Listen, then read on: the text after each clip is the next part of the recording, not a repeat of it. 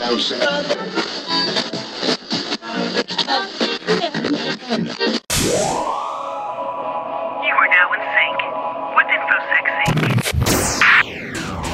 Hello, and welcome to the 15th episode of the InfoSec Sync podcast, where we keep you in sync with the ever changing world of information security.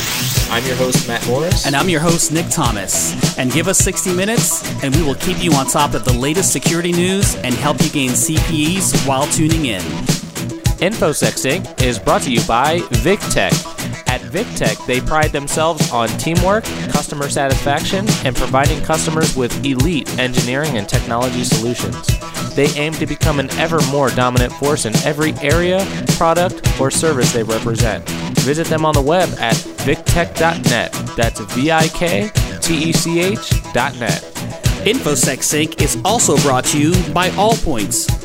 Allpoints provides a range of technology and mission critical services within its core competencies that span systems engineering, information technology, cybersecurity, software development, as well as hardware and software integrated solutions. Allpoints, integrating personnel, technology, and services to exceed customer expectations.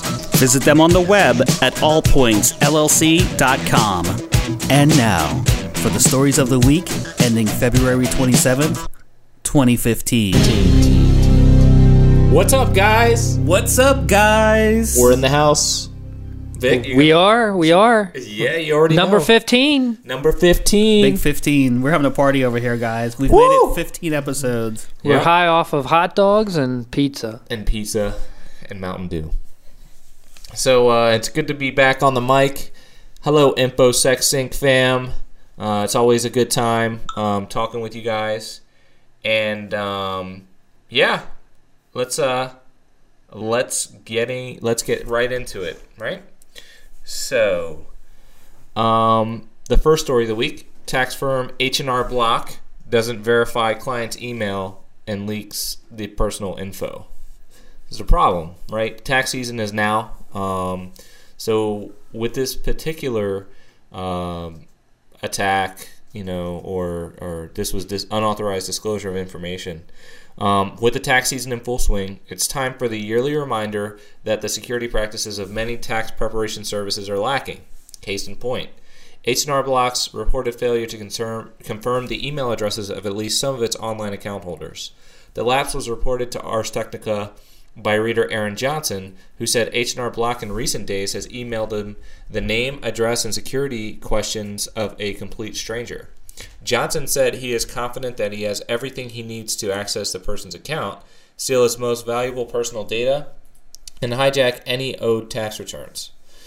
We created an account at H&R Block. This is Ars Technica, um, speaking, of course. Again, just to clarify, we report the news. So these are from other security blogs and stuff like that. So when I'm saying we did something, it means the blog.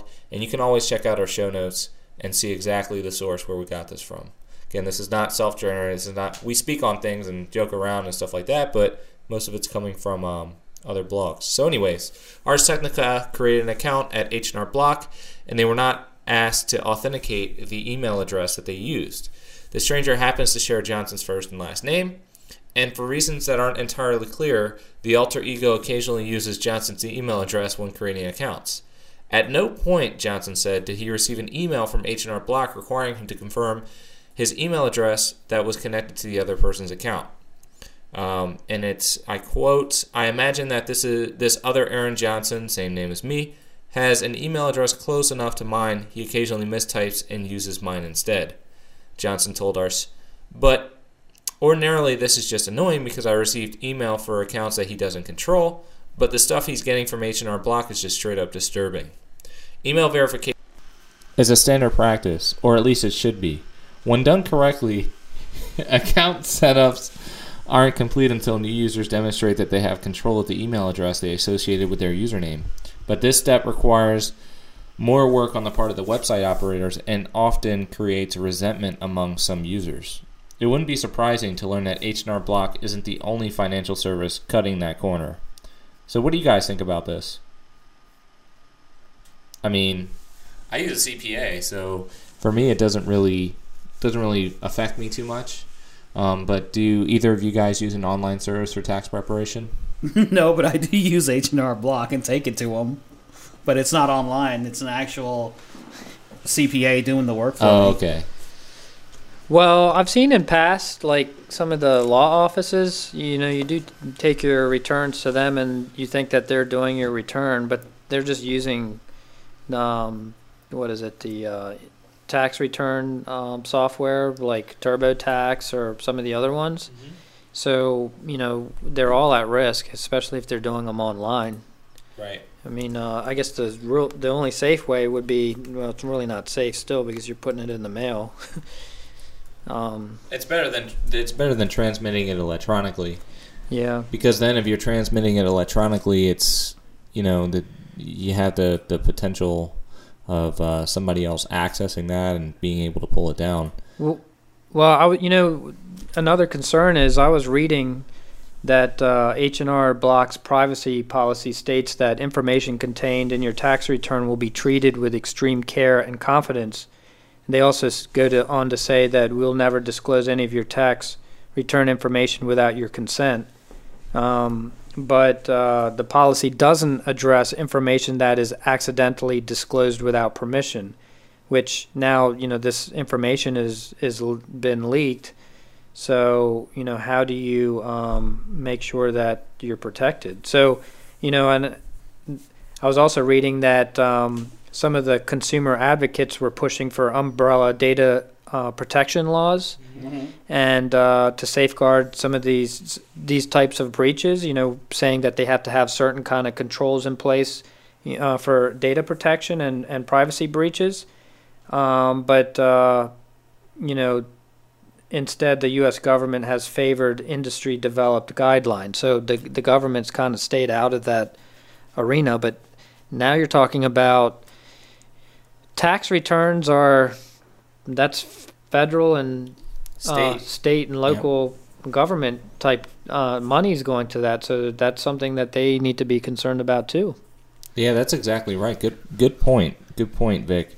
Um, as far as the email verification is concerned, it, it's really interesting how you um, how they, they don't really directly address that, but um, you know the president just signed into law that new cybersecurity bill, which we're going to talk about a little bit later. But um, still, you're right. It transcends state, federal. I mean, whose swim lane does this fall in? Um, it is. Uh, it does have private information tied to it. It also has very personal information for salary. I mean, you know, I wouldn't want that leaking out. That's something that you know I like to keep keep private to myself, and you know, make sure that if if I want somebody to know how much I make, for example, or the deductions that I'm claiming, or any of that, I want them to know that and, and share that information at will, not something that you know somebody can hack into my H and R Block account and, and and look at that information. You know, uh, this is kind of on a side note, and it's just a kind of a brainstorm. But in this day and age, you know, tax returns have all of these tax laws, and you know, it seems like a intricate uh, detail of of information um, where you're putting together these returns. You'd almost think like some of this stuff could be streamlined with like how your pay paychecks are already, um, you know, derived, Right. where they uh, they're automatic. You already put in like what your house mortgage payments are, and it automatically takes out what it needs to take out, and and then that way we could all live a little uh, easier. And we don't have to be so stressed out about tax tax time, right? Well, for some of us, tax time isn't the most fun time. Right, right. you know, it it all depends. Um, as they say, different strokes for different folks. But I mean, at the same time, I mean, privacy I think should be shared amongst. Um, you can almost look at your life as as you know, you interact with information systems in different ways um, at different points in your life. So, like, you know, during the day, I may use my cell phone, right? Then I'm going to use email. Then I'm going to be using H&R Blocks for, you know, uh, text preparation service. Maybe I'll use Domino's Pizza online ordering with um, payment information submitted. I may order on Amazon or eBay, right? we're relying on information systems now. However, security isn't baked in, and you don't have educated consumers using those systems. Now look at how many things you touch, and you know how much information you actually put out there. Um, you know, it, it's not if you're not kept in tune with what the, the data protection laws are and what's actually being done with that data as it goes across the wire, then you're not an educated consumer.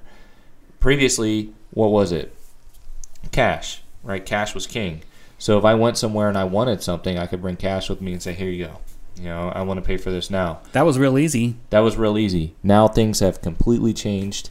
Um, the digital age uh, has really changed a lot of things, and uh, you bring up some good points, Vic. You bring up some good points about it. You know, it's funny how technology changes the game.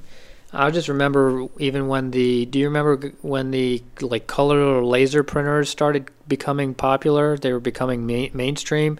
I know that they were having problems with counterfeiters at that time being able to mass produce uh, dollar bills because they didn't. The dollar bills didn't have the proper mar- markings as they do today. Right. You know, and they were easily duplicated. Do you remember that? I so I remember that. Um, I saw a story on it. So they had uh, security controls and countermeasures built into dollar bills and different bills um, after that. So as you go to a twenty dollar bill, a ten dollar bill, five dollar bill, ten dollar bill, twenty dollar bill, fifty dollar bill, and a hundred, the security controls change based upon that currency, right? So one dollar bills are going to have as much security baked in as a hundred dollar bill, as a Benji, right? But at the same time, you know, you're you're going to see some level of, of security engineering go into that. But when uh, the laser jet printers came out, it was a big problem. I mean, they looked really sharp. It was really hard to, to you know, determine the difference. Then they started having to come out with the reactive inks with the markers that the, the um, that the actual uh, tellers and individuals accepting your money would have to verify the legitimacy, you know, of, of the bills. But that that's a very good point. That's where the Department of Treasury and um, you know the the Fed basically said, "Hey, what do we have to do to stop people from counterfeiting this because it's creating inflation?" Right. That was a federal problem, and they came up with a federal solution. Now H and R Block leaking out tax information, that's a federal problem. Because now, as an attacker, if I can get in and manipulate and see your return, can I change the payment information? Can, I, Oh, can I change where? Or can I change it to my information Right. and get more money? right. I mean, can, Um, can they do something like that? didn't we have? Didn't we talk about that on one of the podcasts? With wasn't there some um, where there were some people getting tax returns? Um, Oh yes, yes, yes, yes, yes. and then and then some of these guys they could they would have to go and stand in line for hours. State and, tax return. Right. Yeah. So can you imagine? I, I mean, I don't know about you guys. I don't have hours to stand in line to get something Done. done like that. Especially when you send it in, you think it's supposed to be legit. Wait, were they standing in line to legitimately get it or to nefariously No- get it? No, to legitimately reverse oh, like oh, reverse it. yeah, Yeah, yeah. because so- it went in someone else's account. Right. Oh, okay. They So were so they had to prove who they were and went into like a that stuff. Kenyan account. yeah, instead of a, a legitimate account. So could you imagine like realizing that somebody else got your money and now you have to stand in line to basically say, "Hey, that's my money. Here are my two forms of identification." Not even two forms. You got. It's probably like applying for a mortgage. Oh yeah, it's probably even worse because now they have to repay those funds. They have to Right. revoke or repay those yeah, funds. they have to get it from somewhere, right? All right, they have to get it from somewhere. and you know what? Who pays for that? we do. They just write it off. So, n- n- so now, so now we're paying, you know, the Uncle Sam and um, the hacker. Uncle Sam and uh, yeah, Uncle Hacker. Right, Uncle. So, uh, anyways, do we want to get into um, getting paid from LinkedIn? Yeah, people. I heard people were getting big bucks for this, Yeah. like a dollar. Really? Yeah. Yeah, yeah. Like a dollar? yeah, you're Yeah. gonna you're gonna get a kick out of this story. So To settle a class action lawsuit, LinkedIn has agreed to pay about one dollar each to the roughly 800,000 people who were premium users between March 2006 and June 2012. A LinkedIn premium user by the name of Katie Szpyrka sued the social network shortly after roughly 6.5 million hashed user passwords and 1.5 million from a dating website were published in June 2012. She alleged that the company was in violation of a number of California state laws, in breach of implied contracts, and was negligent, among other things. A federal court in San Jose, California, approved the preliminary settlement, which, among other things, sets up a fund worth $1.25 million. Lawyers will take up to one third of that amount, and after some administrative fees, the rest will be distributed to the individual plaintiffs. In the class action settlement agreement, which was published in August 2014, LinkedIn continues to deny that it committed or threatened or attempted to commit any wrongful act or violation of law or duty alleged in the action. However, also as part of the settlement, the Silicon Valley firm has also agreed to employ both salting and hashing, or an equivalent or greater form of protection in LinkedIn's judgment, to protect LinkedIn users' passwords for a period of five years after the final settlement date. In a Monday statement provided to the New York Times, LinkedIn wrote, quote, Following the dismissal of every other claim associated with this lawsuit, LinkedIn has agreed to this settlement to avoid the distraction and expense of ongoing litigation. End quote. I'm gonna get paid. What about you, Vic? They're going to give you your dollar back? I wasn't a premium. Were premium, you a premium member. user? No, I don't even have a picture on there yet. Do you have one? Not yet. I haven't done my glamour shots yet. No, but it's it's coming up. So uh, it's like that State Farm commercial where they have the guy. He's like, "Do you want a dollar?" Oh, and he keeps pulling it away. now, if you were a uh, if you were a LinkedIn user, you can get that dollar. We're gonna give you your dollar back, America. America. I was hoping you were going to say it was like the nationwide uh, commercial, but Is, is that what the is that was that the nationwide one? no, that's the one with Peyton Manning where he's he's oh on- yeah, yeah, yeah. yeah. No. that was hilarious. So, I mean, that's another thing. So they they hashed, but they didn't salt. So hashing is reversible. I, I well, not reversible. I can hash other values and get that same result, right, with a rainbow table. However, if I salt, that's a lot different. So now I'm throwing a salt in there. Um, it's making it a lot harder for me to um, Duplicate. duplicate. So either way, I I think it's a good step forward, but it could be a lot better. Um, but just think they had to pay eight hundred thousand dollars for that. So you know that that's not that's not a good look. However, well, well don't you don't you think there a should be some sort of, um, I guess, punishment, if you will? Yeah, I think that there should be. Um, there should be some type of litigation that's out there, but that was a class action lawsuit. I mean, that's what happened. That's what came out of it. The judge, you know, could have made some other decision. Um, however, I think in our legal system that we have now, the judges that we have in place aren't necessarily um, very savvy with cyber, and that's nothing against them. Cyber is very new. Cyber laws that are coming out are very new, but at the same time, um, the legislature that is getting written into and signed into law is so new that they have to rely on lawyers to interpret it and and you know kind of give it in terms that they understand. So I think in this particular case, it was detrimental. There should be things that happen besides the fine and paying back the users, but I don't think it's going to happen because it's just not there. There's there's a gap. We need like a tech savvy Judge Judy out there. Oh, that would be awesome, wouldn't it? Judge binary. Judge Biden. I speak in ones and zeros. yeah, that that would be pretty cool. I mean, uh, but it's the same thing with computer forensics. I mean, you have a computer forensics examiner that sits on the on the stand, and they interpret what they got from a computer forensics examination, right, for the defendant or plaintiff, and they say, "This is what I found," and let's put it in layman's terms, right? So so everybody here understands it. Not only the judge, but the peers of the jury, you know, that the picked peers that are within the jury also understand, because not everybody there is going to be tech savvy either, right? So, I mean, I would like to see judges uh, having the ability to interpret um, cyber cases and say, from a legal standpoint, this is where the line was crossed, and this is how I'm going to equate it to um, actual results um, and and retribution um, happening after the fact. But I don't know if we're going to see that anytime soon. So let's get into something more exciting. Do you guys know what it could be? What's that, Matt? I went out on a boat. I went deep, deep sea fishing, and guess what I caught me? What? A superfish! Oh, snap.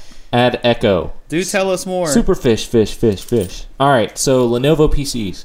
If you have one, throw it away because they ship with a man-in-the-middle adware that breaks HTTPS out of the box. You don't even have to install it. It's not even something you have to do yourself. It's a feature that comes out of the box. Wow, that's pretty cool. Right. So Lenovo is selling computers that came pre-installed with an adware that hijacks encrypted web sessions and may make users vulnerable to an HTTPS man-in-the-middle attack that are trivial for attackers to carry out. Um, and uh, Ars Technica kind of highlighted it. So the critical threat is present on Lenovo PCs that have adware from a company called Superfish installed. As unsavory as many people find the software that injects ads into web pages, there is something much more nefarious about the Superfish package. It installs a self signed root HTTPS certificate that can intercept encrypted traffic for every website that a user visits. When a user visits an HTTPS uh, enabled site, the site certificate is signed and controlled by Superfish that falsely represents itself as the official website certificate.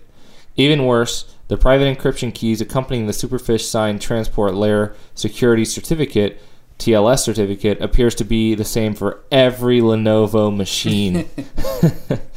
Attackers may be able to use the key to certify imposter uh, HTTPS websites that masquerade as Bank of America, Google, or any other secure destination on the internet.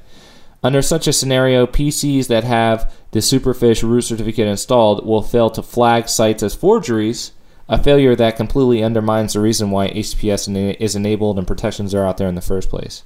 So, as an update, uh, Rob Graham, the CEO of security firm Errata Security, has cracked the cryptographic key encrypting the Superfish certificate.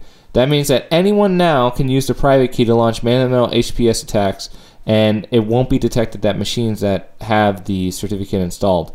It took Graham just three hours to figure out that the password was Komodia, minus you know they have it quoted here in this in this uh, report. But he told Ars Technica that the certificate works get uh, works against Google even when an end user is using Chrome. That confirms earlier statements that certificate pinning in the browser is not a defense against this attack. So we're going to go into a little bit more detail about that. Graham has detailed an explanation about how he did it. We'll post it up on the website so you can check it out. So um, the adware and its effect on web encryption has been discussed uh, since at least September in uh, Lenovo custom uh, forum threads, such as ones we'll post. And in a latter post dated in January 21st, a user showed a root certificate called uh, or titled Superfish was installed. So, um, yeah, very interesting. But he then went on to show how the certificate tampered with the HTTPS connection um, to a banking website and the behavior that allowed Superfish to collect data, all the data, unencrypted. So, surprisingly, the behavior largely escaped the notice of security and privacy advocates until now. On Wednesday evening, follows, following several uh, lengthy Twitter discussions about the overlooked behavior, security researcher uh, Chris Palmer bought a Lenovo Yoga 2 Pro for 600 at a San Francisco Bay Area Best Buy store. He quickly confirmed that the model was pre-installed with the Superfish software and a self-signed key. When um, Palmer visited HPS www.bankofamerica.com, he found that the certificate presented his browser wasn't signed by a certificate authority, uh, VeriSign, as one would expect, but rather by Superfish. He saw the same Superfish signed certificate misre- misrepresenting itself when he visited other HPS protected websites. In fact, there isn't a single TLS protected website that wasn't affected. So Palmer was later able to confirm that the private key for Superfish um, certificate installed on his Yoga 2 contained the same private key as a Superfish certificate installed on a different Lenovo PC. That means that there's a good chance that attackers could use certificates to create a fake HTTPS websites that wouldn't be detected by vulnerable Lenovo machines. At the time of this reporting, um, when it was being uh, prepared by Ars Technica, there were no reports of anyone testing and confirming the hypothesis, but several researchers agreed the scenario seemed very or highly likely. So, um, no, certificate pinning won't save you. So, the Superfish software hijacks encrypted web sessions no matter which browser someone uses. Worse yet, certificate pinning in Google Chrome will do nothing to alert the users that something is amiss. As Google points out in a post explaining certificate pinning, the mechanism isn't set up to validate certificates chained to a private anchor, such as a root certificate installed on the operating system of the connecting device. A key result of this policy is that the private trust anchors can be used to proxy or man in the middle connections, even to pin sites.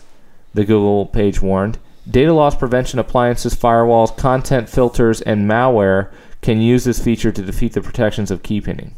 So, um, yeah, that that's pretty cool. There's further reading um, about it, but do you want to cover the the second?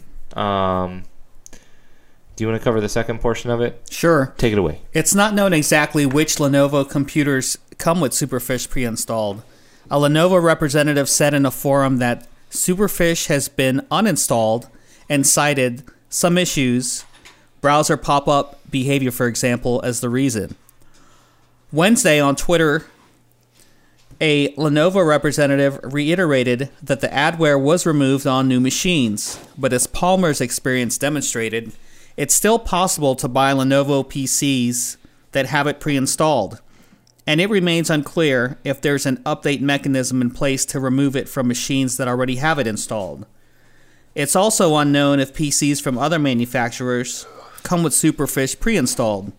Readers should be aware that even after uninstalling the Superfish adware from their machines, the Superfish root certificate will remain. Update Lenovo has released a statement saying Superfish was installed on consumer laptops shipped between October and December 2014. The manufacturer said it stopped preloading Superfish in January 2015 and has no plans to resume the practice. Amazingly, the company said it did not find any evidence to substantiate security concerns, but added that it's responding to them anyway. People who are concerned their, pay- their PC may contain this critical vulnerability can check at https colon backslash backslash f-i-l-i-p-p-o dot i-o slash badfish the website was designed by one of the same researchers who published a site to scan websites for the catastrophic heartbleed weakness in OpenSSL. The company's claim that it didn't add Superfish until October is at odds with a post from June in which Lenovo users complained that the very same program was causing problems connecting to the internet. Superfish presumably installs a root certificate so it can inject ads into encrypted web pages. By many people's standards, that's bad. But adware, adware that breaks HTTPS connections and may make users vulnerable to man in the middle attacks that are trivial to carry out is orders of magnitude worse. Stay tuned. We'll all be hearing much more about the Superfish debacle in the days and weeks ahead.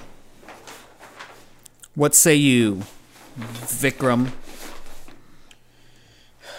Well, I'll be buying Adele. Wait, isn't she a singer?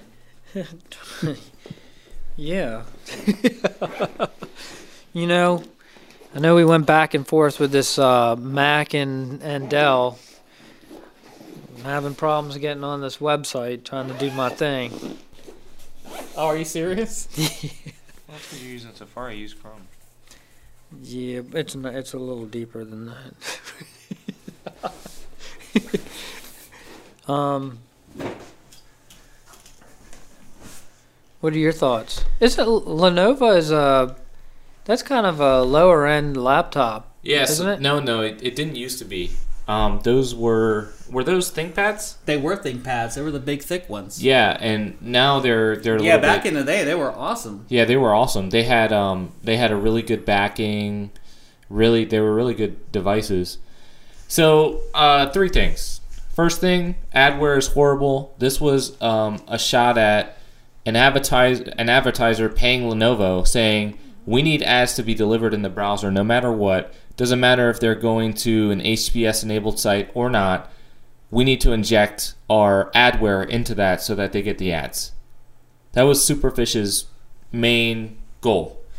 The thing is, typically the things that break HTTPS connections and completely circumvent the security, especially at the operating system layer um, and the session layer, that's a bad idea all the way around.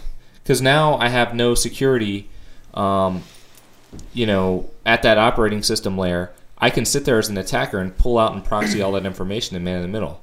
Second thing, this is actually a good way, or not, I'm not going to say a good way. It is a method in the enterprise to break HTTPS connections because, as you know, in the enterprise environment, typically when you see an encrypted connection, you say, you know what? We don't have an appliance in place to, to break that connection or whatever the case is. Sorry, you know, we just can't see it. Now, what if you push your build out to have this certificate installed in the browser by default? Now you can break the connection as the employer and take a look at what's happening and do inspection in the web traffic.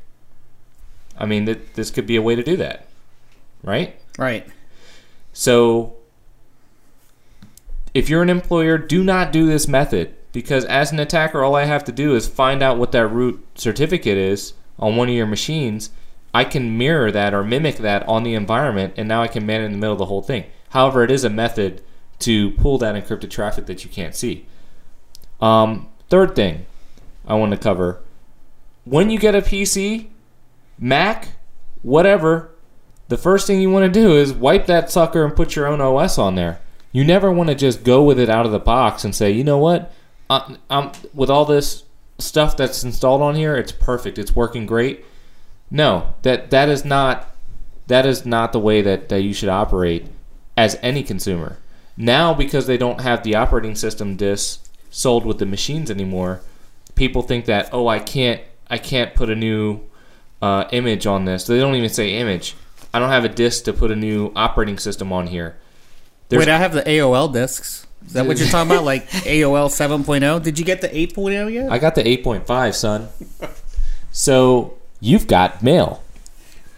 The obligatory. You've got mail. So I, I don't know. Um, me as a consumer, if I buy something, I'm gonna wipe it, no matter what, before I start using it. Uh, shame on Lenovo users for not doing that. Um, but you know, there's there's nothing that we can do. So, because of that whole debacle, San Diego blogger Jessica Bennett Bennett filed a f- lawsuit in federal court last week. Bennett Bennett Bennett charging Lenovo and Superfish He, with he had his pinky out while he was saying that. Benet. charging Lenovo and Superfish with violating state and federal wiretap laws, trespassing on personal property, and violating California's unfair competition law. In addition to this, a Pennsylvania law firm put out a press release on Friday that asked Lenovo customers to participate in a class action lawsuit investigation regarding the presence of Superfish on their computers. So, of course, we know Lenovo found itself in hot water uh, for doing what they did, and after the news became widely known, Lenovo published instructions on how to remove the software and apologize. That's But funny. Superf- Superfish in hot water. but Superfish maintained that news reports amounted to, quote, misinformation and that Superfish adware, quote, does not present a security risk, end quote, despite multiple researchers claiming the contrary. In Bennett's complaint, she alleges that shortly after she purchased her Lenovo Yoga 2 laptop, she noticed salacious ads on her client's website, even emailing the client to inform them that its site had been hacked. Later, Bennett saw the same ad on another website and she became concerned that her own laptop had been infected with spyware. Uh, quote, defendant spyware causes computers to slow down, takes up bandwidth over an internet connection, uses up memory on a computer, causes the loss of data, compromises computer security features, and frustrates computer users, end quote, the complaint alleges.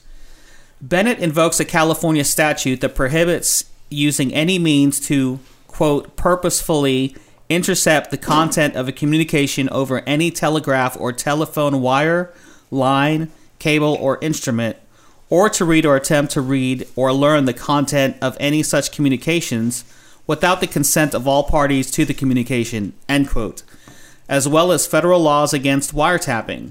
She asks the court to let Lenovo users file a class complaint. Pennsylvania law firm Rosen Law is treading similar ground, asking users of affected Lenovo computers to contact the firm if they're willing to potentially participate in a class action lawsuit.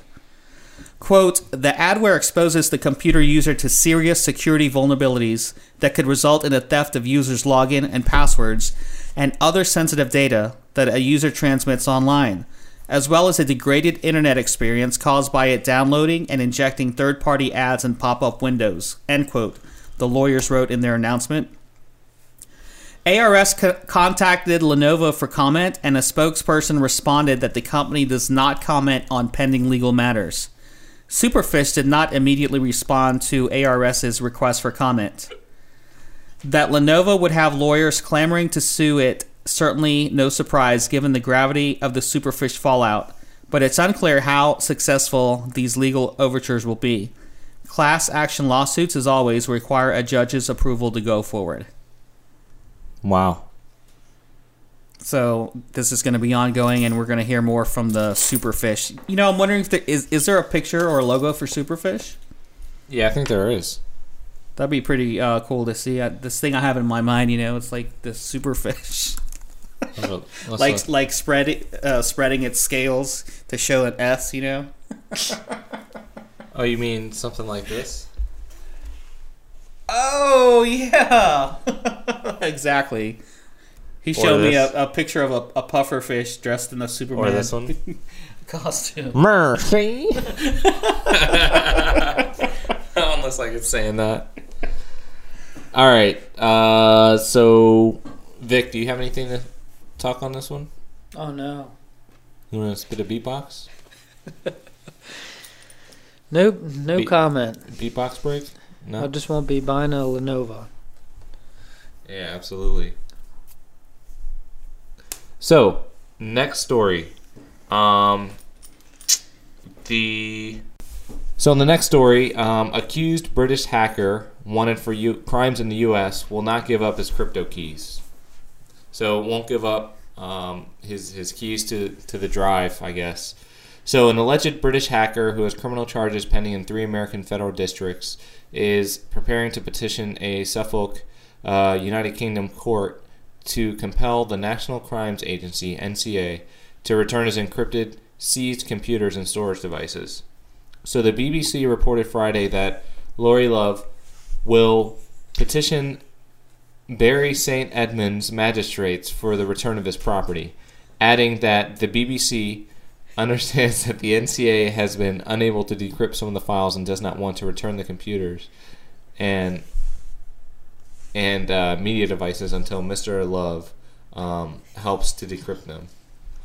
Love, who was arrested in the UK in October 2013 and was released on bail in July 2014, did not immediately respond to Ars Technica's request for comment. The NCA is the rough uh, British equivalent of the FBI. So, uh, an update from Ars Technica is Love contacted Ars and uh, said that his petition was submitted to the court earlier this month and that he will make an appearance before the court on March 12, 2015. He is representing himself in the case. So he says, I cannot speak to the contents, he told Ars Technica, except that they are mine. This is the only salient detail as far as I'm concerned.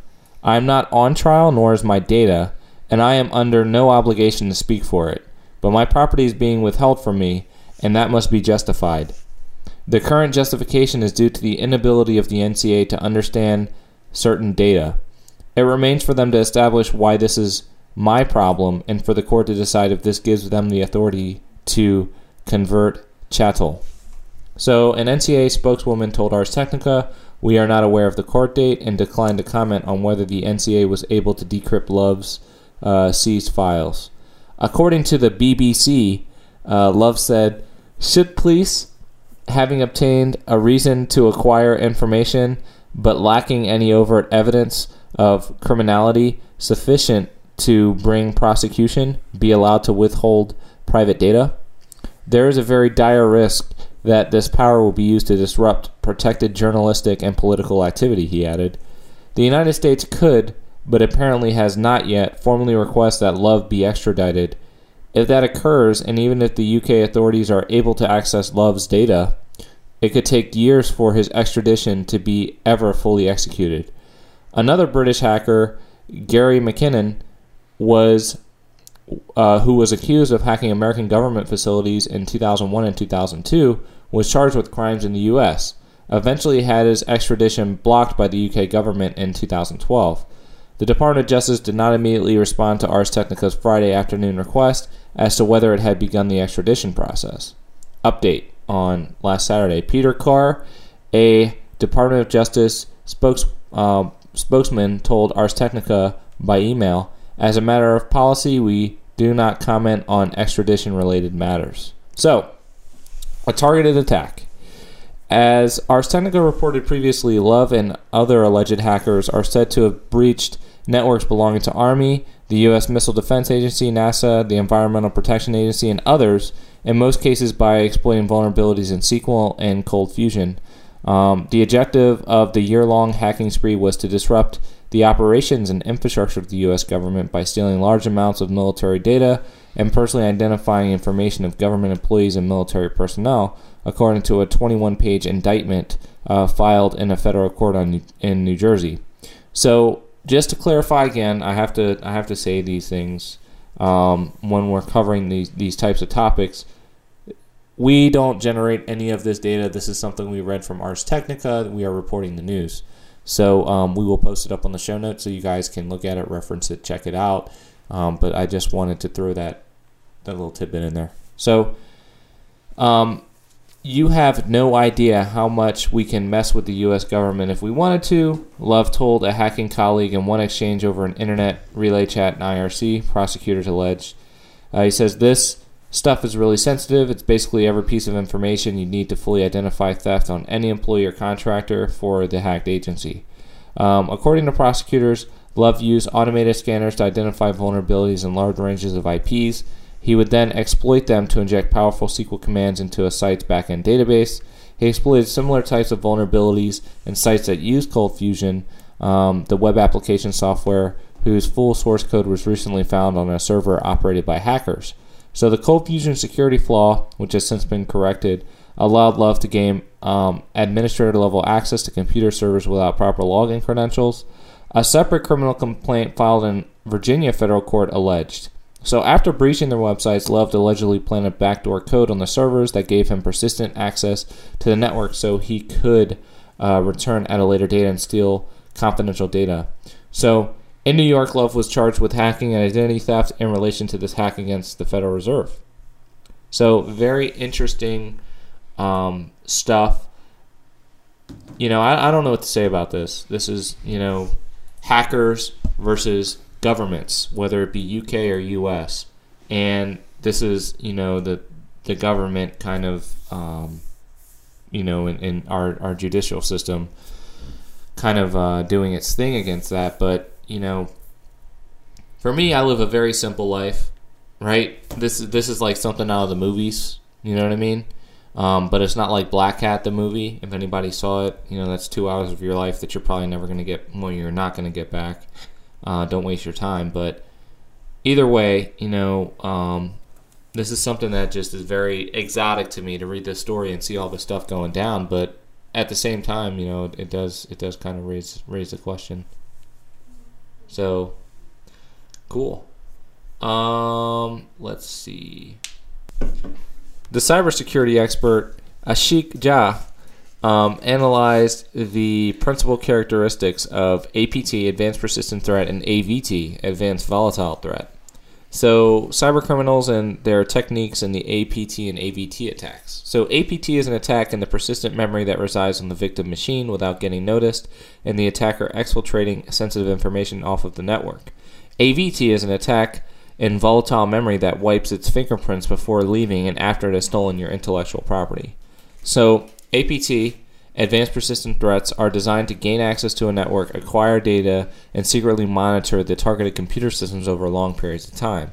Many researchers agree that the term advanced persistent threat was first coined in the U.S. government um, or by the U.S. government during 2005 by security analyst to describe complex cyber attacks against specified uh, targets for financial or informational gains, as well as uh, by a well funded group of individuals. The advanced process signifies the sophisticated techniques using malware and known vulnerabilities to exploit the internal systems. The persistent process suggests that an external command and control system is continuously monitoring and extracting data from a specific target, and the threat process indicates the human involvement in orchestrating the attack. So, the Stuxnet computer worm, which targeted the computer hardware of Iran's nuclear program, is one example. In this case, the Iranian government might consider the Stuxnet creators to be an APT or an advanced persistent threat. So, advanced volatile threat. AVTs are stealthier attack vectors when compared to the APTs. Many experts predict that the AVTs may cause or um, cause a huge damage by a sophisticated nation state for cyber espionage. The security vendor Triumfant president and CEO John Prisco says that it is an attack in volatile memory that wipes its fingerprints before leaving and after it has stolen your intellectual property. An AVT comes in, exfils the data it's looking for, and then immediately wipes its hands clean, leaving no trace behind as the computer is shut down. Um, Kevin McAleavey, which is a co-founder and chief architect of the KNOS or the KNOS project, called AVT a redefinition of the well-known term and memory resident virus. Um, and he says the first memory resident virus was known as Lehigh, which made the rounds in 1987. He said McAleavey agreed that malware that is not persistent is tricky to spot.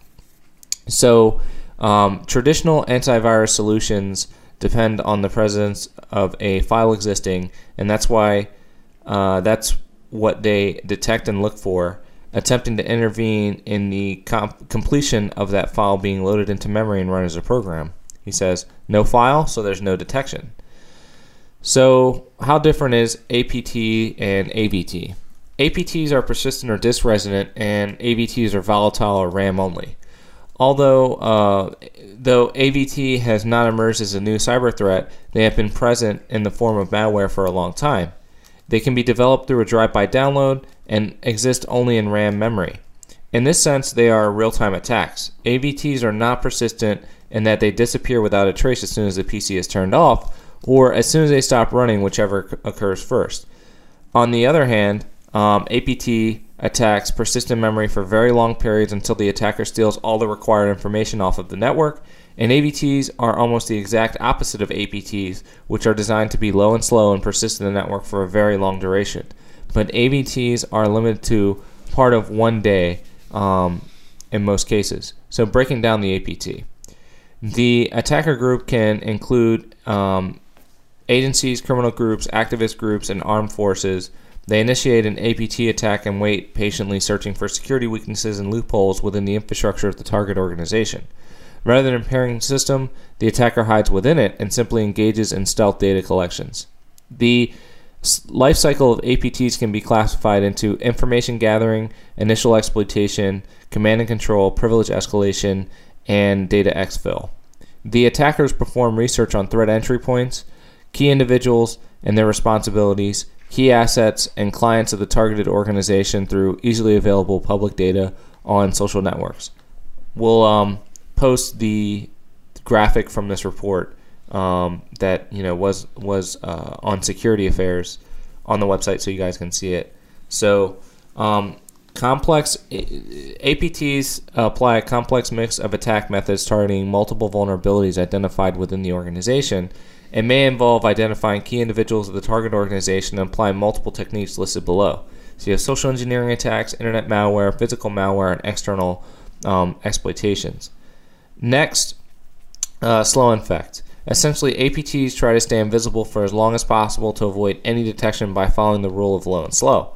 Once a foothold is established in the target environment, the attacker remotely controls infected hosts with a CNC service, which is seamlessly installed into the victim system, replacing a legitimate application software with a compromised component that includes additional functionality for the CNC requirement.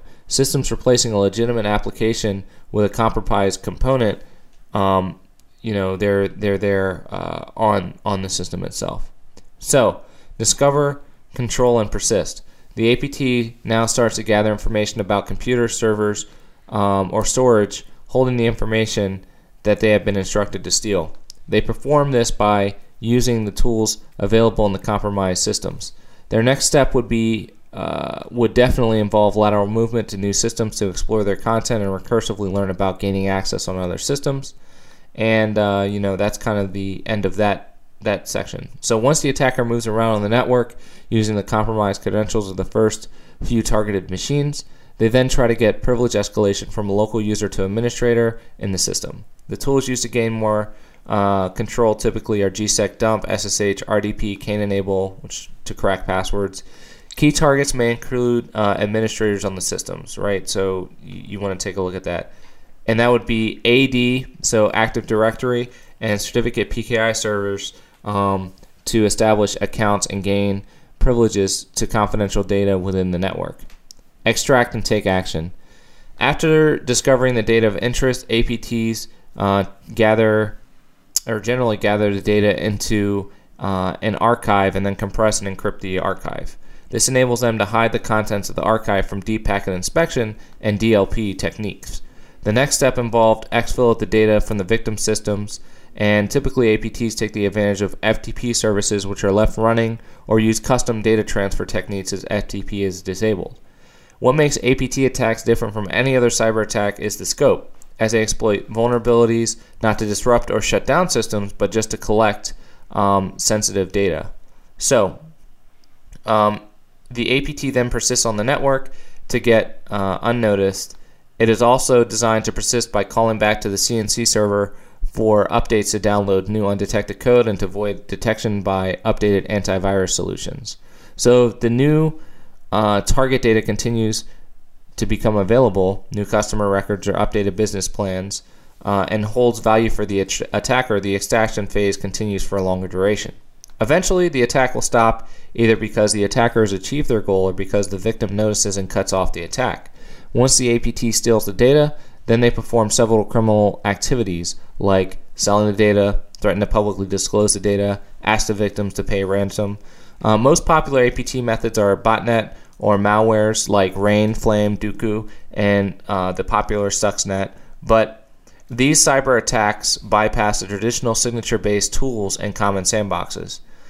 On the other hand, AVT is one of the techniques malware used to avoid analysis. Most experts believe that the AVTs are having far greater likelihood of remaining undetected, thus protecting the identity of the attacker.